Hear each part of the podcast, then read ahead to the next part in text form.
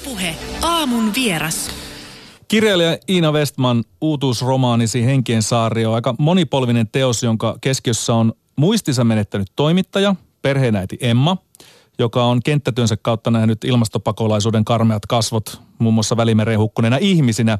Mukana tässä äh, kirjassa on tukemassa opettajapuoliso Joel sekä Keniasta adoptoitu Fanni-tyttö, jonka kautta taas rasismi kääntää rumat kasvonsa perheen suuntaan. Ja tässä kirjassa muistellaan muun muassa Donald Trumpia miehenä, joka veti Pariisin ilmastosopimuksen vessasta alas. Miksi Iina Westman halusi kirjoittaa romaanin tästä asetelmasta? No tämä on oikeastaan sellainen kirja, jota mä oon kirjoittanut koko elämäni, vaikka tämä on mun toinen romaani. Että se ensimmäinen romaani syntyi vähän vahingossa ja mä aloitin tämän kirjoittamisen sitten saman tien, kun se oli mennyt painoon. Ja tota, mulla on ollut lapsuudesta asti kyllä sellainen aika, aika vahva niin kuin luonnonsuojeluahdistus. Mun isä on biologi ja meillä paljon puhuttiin ympäristöstä ja, ja mulle ostettiin sademetsien tuhoutumisesta kertovia kirjoja ja, ja aina niin kuin hyttyset piti pelastaa sadevesiämpäristä ja muuta. Että, että se on mulla ollut koko elämän niin kuin mukana. Oikein ruokittiin, jos ostettiin Oi, vielä kirjoja, joka kyllä, kertoo sademetsien joo, tuhoamisesta. Joo. Halusitko sitä vai oliko biologi-isäsi taustaa, että nyt, nyt, nyt laitetaan pensaa Kyllä, kyllä mun isällä oli tällainen vahva valistusnäkökulma, mutta hän on optimisti, hän on kehitysoptimisti. Hän edelleen uskoo, että ihmiskunta pelastuu ja, ja ilmastonmuutos saadaan niin kuin fiksattua. Ja mä jotenkin yritän pitää itsekin tätä optimismia kiinni, mutta kuitenkin kirjaan sitten tuli se ilmastonmuutosahdistus vähän itselle väkisin mukana, vaikka, vaikka tuollakin sitten lopulta kuitenkin on semmoinen optimistinen näkemys asiasta. Että tota, jotenkin vielä sitten kun tuli se Donald Trump, niin kyllähän tämä nyt meni niin kammottavaksi tämä tilanne, että jotain oli pakko tehdä. Ja kun mä en muutakaan osaa, niin mun oli pakko kirjoittaa. Joo, tässä sun kirjassasi yksi pääosa esitteistä siis hahmoista Joel, tämän perheen isän sanoikin, että mitä hän täällä enää piipertää ekomökissä jossain saaristossa, kun tuli tämä mies, joka veti tämän Pariisin ilmastosopimuksen alta, että tässä selvästi tätä ahdistusta on tullut tähän kirjaankin mukaan. Niin, silloin kun sä olit lapsi, niin se oli jotain kaukaista sademetsätuhoa, mutta mutta nyt se on jo pikkuhiljaa tullut paljon lähemmäs. Nyt se on arkipäivää ja, ja tavallaan mä itse koen niin, että ö, mä oon kirjoittanut rakkausromaani, romaanin, joka tapahtuu ilmastonmuutoksen keskellä, koska me kaikki elämme ilmastonmuutoksen keskellä. Me ei, niin kuin, ei meistä kukaan pääse sitä enää pakoon ja nyt vaan kysymys on siitä, että oikeasti pystymmekö me tsemppaamaan niin, että tämä homma voidaan vielä kääntää voitoksi. Että ei meillä hirveän monta vuosikymmentä ole enää aikaa, niin, valitettavasti. No, kirjasivulla ilmastopakolaisuus on todellisuutta. Maailman väkiluku on yli kahdeksan miljardia ihmistä, eli puhutaan ehkä joku viiden vuoden Joo. päästä. Itämeri on entistä sairaampi, täyttyy kesäisin Helsingistä Tallinnaan saakka äh, sinilevällä. Niin kuinka todennäköisenä sä nyt näet, että nämä kirjan skenaariot tulee tapahtumaan? No kyllähän ne tapahtuu jo, jos ajattelee, että tämän, tämän kesän tota, sinilevätilanne oli Itämerellä ihan katastrofaalinen, että me ei itse voitu oikeastaan olla meidän saaristomäkillä, koska oli 30 astetta lämmintä ja, ja sinilevää niin, että, että ei voinut niin kuin harkitakaan uimista. Ja jäätiin sen takia ilmastopakolaisiksi Ahvenanmaalle niin, kuin niin sanotusti, vaikka kysymys on hiukan kevyemmästä asiasta. Mm. Mutta, tota, mutta että kyllä, kyllä se on mun mielestä jo ihan arkea ja mä pahoin pelkään, että tämä kehitys jonkun aikaa tässä menee huonompaan suuntaan toivon, että mitään niin katastrofaalista ei tapahdu, ettei sitä voi korjata ennen kuin ihmiskunta ymmärtää, mistä on kysymys. Mutta tota, kyllä mä oon aina toiveikas. Ei se Trumpikaan siellä nyt ikuisuuksiin oikeasti istu, eikä tämä yhdestä miehestä ole kiinni tämä taistelu. No Iina Westman, mikä rooli sun mielestä fiktiolla on ilmastonmuutostietoisuuden lisäämisessä? No mun mielestä fiktion tehtävä on oikeastaan aina se sama, eli kuvata maailmaa sellaisena kuin se on. Eli, eli fiktio ei ole tietokirjallisuutta ja sen takia mä oon tostakin kirjasta sitä aika paljon karsinut ja, ja jättänyt pois, ettei sinne tulisi sellaista ilmastosaarnaa. Eli mun mielestä sen tehtävä on niin kuin kuvata maailmaa joko nyt tai menneisyydessä tai tulevaisuudessa ja tarjota ihmisille ajatuksia siitä, että, että mikä tämä homman nimi on. Ja aika paljon mun ystäviltä on tullut palautetta, että tämä on just sitä, mitä nyt puhutaan Eli, eli tavallaan, että kyllä ihmiset tätä puhuu ja pohtii hyvin paljon, enkä mä ole suinkaan edes ainoa, joka tästä kirjoittaa ja mä mm. luulen, että se tulee lisääntymään. Mutta että fiktion keino on mun mielestä vaikuttaa tunteisiin. Eli, eli tässäkin on jonkun verran tietysti sitten sen tytär fannin kautta vähän semmoista tunteisiin menevää pohdintaa, kun fanni itkee, kun ei voi uida, uida meressä ja niin edelleen. Että, että musta se on ehkä semmoinen tunteen kautta kautta meneminen on niin kuin fiktion tehtävä. Sitten ihmisillä syntyy ajatuksia tai ei synny. Niin me tiedetään paljon, uutisista saa lukea paljon dataa siitä, että mitä ilmastonmuutos on, mutta se, että mitä pään sisällä se aiheuttaa se tieto ja ne uutiset, niin se on sitten eri asia. Nimenomaan. Ja ja enkä mä tässä kirjasta tarjoa mitään keinoja, että mitä meidän nyt pitäisi tehdä. Mä vaan yritän kertoa, että tilanne on tämä ja nyt olisi korkea aika tehdä jotain. Ja me voidaan tehdä vaikka mitä, että, että ihmiskuntahan tämän homman nyt päättää. Varsinkin nyt tietysti länsimaissa meidän pitäisi olla vielä paljon aktiivisempia ja vastuullisempia. Että, että tota, toivottavasti jos nyt muutama ihminen rupeaisi miettimään vähän ilmastonmuutosasioita tarkemmin, niin mä olisin just mieltä, että kirja kannatti kirja, kirjoittaa ja tuhlata se paperimäärä siihen, mikä siihen on kulunut. niin, tämmöisiä asioita pitää vaakakupissa pitää, mutta varmaan tämä vaakakuppi siinä, että ei ala liikaa saarnaamaan asiasta, joka varmasti aiheuttaa sen vastareaktion, vaan niin kuin oivaltamisen kautta sitä halutaan ruokkia sitten lukijalle. Niin kuin jossakin parhaimmiten onnistutaan, vaikka Handmaid's Tale on hyvä esimerkki, Kyllä. tämmöinen televisiosarja, joka saa ihmiset varmasti miettimään semmoiset ihmiset, jotka ei välttämättä ole yhteiskunnallisesti tai poliittisesti ollut ennen aktiivisia, että tähän voi olla ihan lähitulevaisuudessa todellisuutta tämmöiset dystopiat. Mutta sä kuitenkin astuit siihen sudenkuoppaan, että sä lähdit saarnaamaan ja sen takia tästä sun henkien saarna, äh, saarikirjasta niin lähti useita sivuja pois. Kyllä. Mitä tapahtui? No mä vaan jotenkin sitten jossain vaiheessa, mä luin varmaan vähän liikaa tietokirjoja ilmastonmuutoksesta ja, ja kuulin yhden ilmastotutkijan erittäin vaikuttavan puheenkin ja, ja sitten mä niin kuin vyörytin tietysti sen kaiken kirjaan ja, ja sitten Kustantakin kanssa juttelin ja hänkin luki ja kommentoi, että no ehkä, nyt meni ehkä vähän, että nyt alkaa just tulla sitä, että Emma pitää niin kuin luentoja mm. ilmastonmuutoksesta. Mä poistin kaiken ja, ja sitten mä vaan niin kuin jätin sinne hyvin, yritin jättää niin kuin tavallaan enemmän niin, että kuvataan sitä ympäristöä ja, ja Emma ja Joel riitelee muutaman kerran ilmastonmuutoksesta ja, ja niin kuin näistä asioista, että tavallaan että se tulisi sieltä jotenkin, jotenkin rivien välistä, että kyllä se on, se on niin kuin vaikeasti, jos itse on jostain aiheesta hyvin vakuuttunut, että miten, miten sen tasapainon siellä pitää, että se ikään kuin se fiktiossa tarina kuitenkin, ne henkilöt on mun mielestä tärkeä. No miten sä näet, sä mainitsit jo tuossa, että tämä on ollut vähän niin kuin teema, jonka ympärillä olet pyörinyt koko elämän käytännössä, niin onko tämä kirja tarkoitettu käännyttämään lukijoita ilmastonmuutosta miettimään vai vertaistueksi niille, ketkä on sun lailla ahdistuneita tästä tilanteesta ja siitä, että tulee oikeasti riitoja siitä, että rannalla on sinilevää? Ehdottomasti vertaistueksi ja sitten äh, mun mielestä tavallaan fiktion tehtävä myös jossain määrin viihdyttää. Eli, eli kyllä mä niin kuin ennen kaikkea toivon, että ihmiset voi lukea kirjan ja, ja saada siitä tavallaan muuta iloa itselleen tai muita ajatuksia kuin nyt mitään saarnaamista. Että, että kyllä, kyllä tämä menee niin kuin tavallaan viihdytystarkoitus edellä. Mutta minkä takia se saarnaaminen sieltä aina? Miksi aina ajatellaan, että jos puhutaan vaikka tämmöisistä yhteiskunnallisista tai vaikka ympäristöongelmista, niin minkä takia se klangi menee sitten siihen, että, että siitä nyt saarnataan? Siksi, kun se on meistä niin ikävä ja vaikea aihe. Me ei haluta kuulla ikäviä totuuksia. Kaikkihan haluaa kuulla vain mukavia, mukavia totuuksia. Ja sitten silloin helposti niin kuin, äh, ihmiset, jotka sitten ovat hyvin intomielisesti jonkun asian puolesta, niin, niin heitä ruvetaan sitten haukkumaan ikään kuin saarnaajiksi. Al Gore oli mun mielestä hyvä esimerkki ihmisestä, joka onnistui tekemään sen niin. Eli demokraattien presidenttiehdokas Yhdysvalloissa aikoinaan. Niin, joka onnistui tekemään tavallaan ilmastonmuutosasiaa niin, että ihmiset innostu siitä ja halusi lähteä mukaan, eikä tavallaan niin kuin kääntynyt sitä vastaan. Mutta että kyllä se kirja jos kirjailija sanoo kustantaja, että haluan tehdä nyt kirjan ilmastonmuutoksesta, niin kyllä kustantajan ensimmäinen reaktio on niin kuin juosta kovaa pakoon, että kaikki tietää, että se nyt ensimmäisenä ei ole aihe, josta ihmiset romaaneja haluavat lukea, mutta toisaalta mäkään en aloittanut kirjaa ilmastonmuutoksesta, vaan mä aloitin rakkausromaani, johon tuli vahingossa mukaan. Hmm. Niin toi on, toi on musta kiinnostavaa. Mä jään nyt vähän jumiin tuohon, että et, et tulee riita siitä, että on sinilevää rannalla, minkä näkisin, että, että se, se voisi käydä omassa elämässä. Hmm. Että jotenkin purkaisi sitä ahdistusta sit sitä kautta siihen parisuhteeseen, että et, et siinä on jotain vikaa. Kyllä. Sen sijaan, että et, jotenkin sitä käsitteli sitä ahdistavaa tilannetta niin, niin minkälaisia seurauksia sitten sä visioit sille, että, että ilmastonmuutos on todellisuutta?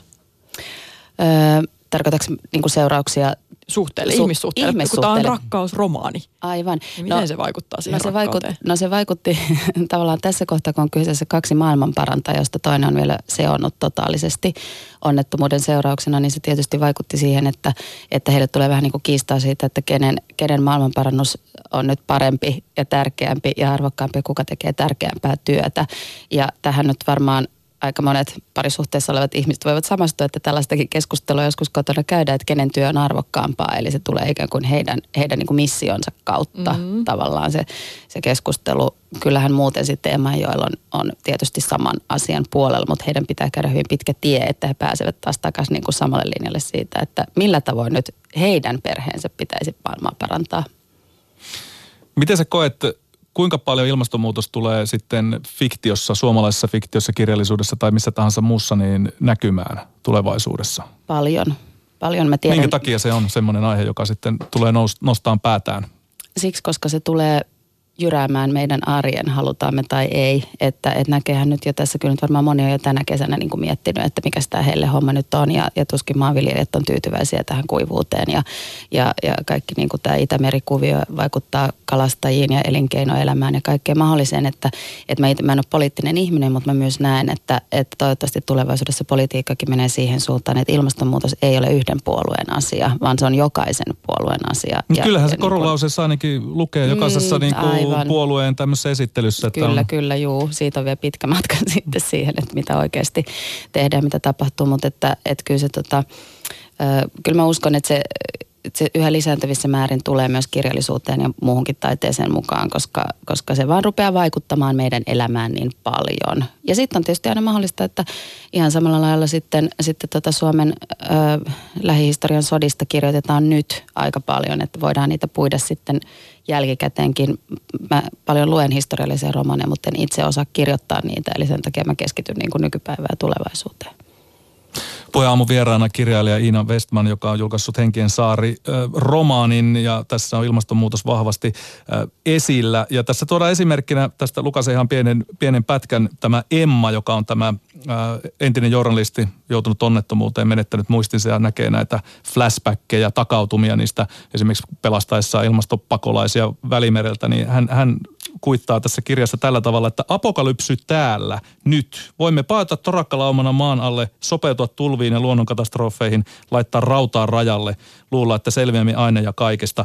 Emme me selviä. Tämäkin saari huuhtoutuu mereen, kun Siperian ikirouta alkaa sulaa, olemme kuolleita kaikki. Aika julmaa tekstiä. no se on se, se, on se Emman synkkä päivä. eli, tota, eli voin ihan sanoa, on mulla tollaisiakin ajatuksia välillä itselläni ollut ja hirveä huoli omista lapsista ja heidän tulevaisuudestaan. Mutta toi on, toi on se synkkä visio. Mä toivon, että se ei koskaan toteudu, mutta meidän pitää pitää mielessä, että ilmastotutkijat sanoo, että sekin on mahdollista ja sen takia mun mielestä meidän pitää toimia nyt, että nämä pahimmat kauhuskenaariot ei toteudu. Niin tässä puhutaan aika paljon, että silloin kun vielä olisi ollut mahdollista tehdä, niin juuri ei tehty. Näin, juuri näin. Ja mun mielestä se päivä on tänään. Niin, okay. Se päivä on tänään. No, me ollaan puhuttu itse asiassa tänäkin aamuna siitä, että Australiassa viljelijöillä kuivu, kuivuudesta kärsivät paraikaa niin kuin Euroopassakin. Ja siellä itse asiassa nyt poistettiin rajoituksia näiltä fossiilisilta polttoaineilta ihan ikään kuin jollain lailla liittyen tähän tilanteeseen, että kun tämä on niin akuutti, niin sitten heitetään mäkeen myös meidän ilmastotavoitteet. Ja sitten tämmöisiä niin epärationaalisia jonkunlaisia poliittisia päätöksiä, niin jo lähes tulkoon päivittäin saa uutisista lukea. Tänäänkin oli vehnän geeniperimästä siitä, että se on kartoitettu, että nyt voidaan hieman muunnella vehnän geeniperimää, jotta saadaan enemmän satoa, vaikka tilanne on se, että ö, meillä on jo tarpeeksi ruokaa maapallolla, mutta se on vain jaettu epätasaisesti. Mutta niitä poliittisia päätöksiä on vaikeampi tehdä kuin sitten tämmöisiä käytännön ratkaisuja. Nimenomaan joo, ja, ja kyllähän tämä sitten paljon lopulta menee niin kuin poliitikkoihin, mutta pitää muistaa, että ne ovat tavallisia ihmisiä, jotka äänestävät niitä poliitikkoja. Että kyllähän ne sitten, jos on riittävän isoja niin kuin kansanliikkeitä, niin mielestäni hyvä esimerkki on tässä tavallaan tämä muovivastaisuus. Niin, niin, tota, niin sitten kun tulee riittävän isoja kansanliikkeitä ja trendejä, niin poliitikotkin kummasti rupeaa kuuntelemaan. Sitten on tietysti mahdollisuus, mahdollista, että tapahtuu jotain, jonka jälkeen meidän on pakko muuttaa, muuttaa meidän kuvioita, mutta siksi tuossa kirjassakin nimenomaan käsitellään ilmastopakolaisuutta, koska jotenkin meidän nykypäivän keskustelussa Suomessakin unohtuu se, että oikeasti kysymys on ilmastonmuutoksesta hyvin pitkälti, kun puhutaan pakolaisongelmista. Niin viittatko esimerkiksi Syyrian kriisiin, joka Kyllä. on tutkittu, että on lähtenyt siitä, että kun maaseudulla loppu ruoka, niin ihmiset lähtivät sitten hakemaan parempaa tulevaisuutta kaupungeista, joka sitten lisäsi painetta Juuri ja näin. ongelmia ja sitä kautta myöskin näitä konfliktiherkkyyttä. Ja tämän mä valitettavasti uskon lisääntyvän aika paljon tulevina vuosina. Mm. No, mutta mikä sitten olisi se, se, joka saisi poliitikot tekemään niitä fiksumpia ja oikeasti rationaalisempia päätöksiä? Voi apua, sen kun, sen kun tietäisin, niin menisin heti politiikkaan. Tota, kyllä mä, uskon, mä uskon silti kansalaisliikkeisiin ja sellaiseen yleiseen ilmapiirin muutokseen ja myös siihen, että mekin tänä aamuna ollaan puhumassa tästä asiasta täällä. Eli, eli tavallaan, että tämä koetaan niin tärkeäksi teemaksi, että tämä on niin kuin, radiokeskustelun arvoinen, niin onhan se iso asia ja iso merkki siitä, että, että tämä keskustelu lisääntyy ja, ja tavallaan niin mä toivon, että se, se tapahtuu sellaisen kauniimman ja kevyemmän muutoksen kautta kuin väkipakolla. Esimerkiksi niin, että, että joku siperianikirauta sulaa ja sitten ollaan pahassa pulassa. No tässä sun kirjassa Henkeen saari, niin tämä perhe viettää tätä toipilasaikaa, kun Emma äiti on, on tota, toipumassa tästä onnettomuudesta ja traumasta, niin tämmöisellä saarella, joka on tämmöinen mökki, jossa aurinkovoimalla tulee sähköt ja on joku pieni generaattori ja tuulimylly ja tämmöisessä tietynlaisessa ekoparatiisissa, niin kuin tässä puhuttiin vähän ivallisestikin, niin asutaan, joka on sitten tämän Joelin isän perustama paikka ja ovat siellä kahdestaan sitten kesiä viettäneet, niin tässä on selvä tämmöinen usko teknologiaa ja siihen, että pystytään elämään niukemmin ja, ja tota, vähemmän kuluttavammin. Niin kuinka paljon sulla on uskoa tällaiseen teknologiauskoa tämän ilmastonmuutoksen parantamiseksi? No tämä on se kirjan omakohtainen osuus, koska meillä todella on siis ulkosaaristossa mökki, tosin vielä rakenteilla oleva, joka toimii pelkästään ää, aurinkoenergialla ja tuulimylly on sinne tulossa. Ja, ja tota niin, siellä sitten ensiksi pari vuoden sadattelun jälkeen, niin mäkin opin huomaamaan, että vau, mitä kaikkea voi aurinkoenergialla saada aikaan. Että meillä siis lamput ja jääkaapit ja, ja niin kuin käytännössä kaikki sähkömien kännykät ladataan aurinkoenergialla ja, ja mulla on vahva teknologiausko että sitä teknologiaa on itse asiassa paljon enemmän kuin me ymmärretäänkään ja jos me vaan halutaan ja, ja voidaan niin kuin sitä tukea ja siihen investoida ja, ja tavallaan pyrkiä myös poliittisesti siihen suuntaan elinkeinoelämässäkin, niin mulla on kova teknologiausko. No mutta tässäkin on pieniä kompastuskiviä, jääkaappia ei olekaan päällä ja muutakin ongelmia. Juu, Tämä Emma Kiro, niin että ne on kaikki ihan omakohtaisia. On, on, ne, on, ne on hyvin pitkälti aika omakohtaisia. Että ekoparatiisista on, on kyllä kokemusta hyvässä ja pahassa. Mutta kerran kun meillä tuli hirveä ukkosmyrsky pari kesää sitten ja kaikilta lähisaarilta meni sähköt, niin tadaa, meillä oli sähköt. Naapurit olivat aamassa kännyköitä Naapurit teille. olivat aivan pulassa ja meillä pyöri jääkaappi ja lamput ja kaikki oli päällä, koska, koska emme ole riippuvaisia sähköverkosta. Että sehän on sitten sinne voi ruveta hamstraamaan ehkä jotain maailmanlopun kellarivarastoa. Onko se seuraava sijoitus sitten? Maakellarista? joo, joo, joo, bunkkeri varmaankin. Ei toivottavasti niin pitkälle ei tarvitse mennä. Okei. Okay. No Iina Westman, tässä Henkeen saaressa oleva Emma on semmoinen henkilö, jonka, joka sä olisit aina halunnut olla. Kyllä. Kerropa vähän nyt tästä, että mikä, mikä suhde sinulla tähän päähenkilöön on? Emma on se rohkea, reipas maailmanparantaja nainen, joka musta ei koskaan tullut siksi, että mä olen liian hannari ja, ja musta ei olisi ollut siihen työhön, mitä Emma tekee. Eli, tota, eli siitä huolimatta, että Emma on kirjassa sekaisin ja, ja sairas ja traumaantunut, niin hän on kuitenkin ollut, ollut niin kuin, ö, erittäin rohkea ja vahva ja visioissaan niin kuin selkeä ja halunnut lähteä pelastamaan maailmaa ja tehdä asioille konkreettisesti jotain. Eli, eli sitä Emmaa vähän kuvaillaan tämmöiseksi niin kuin aikuiseksi kasvaneeksi Peppi Pitkätossuksi.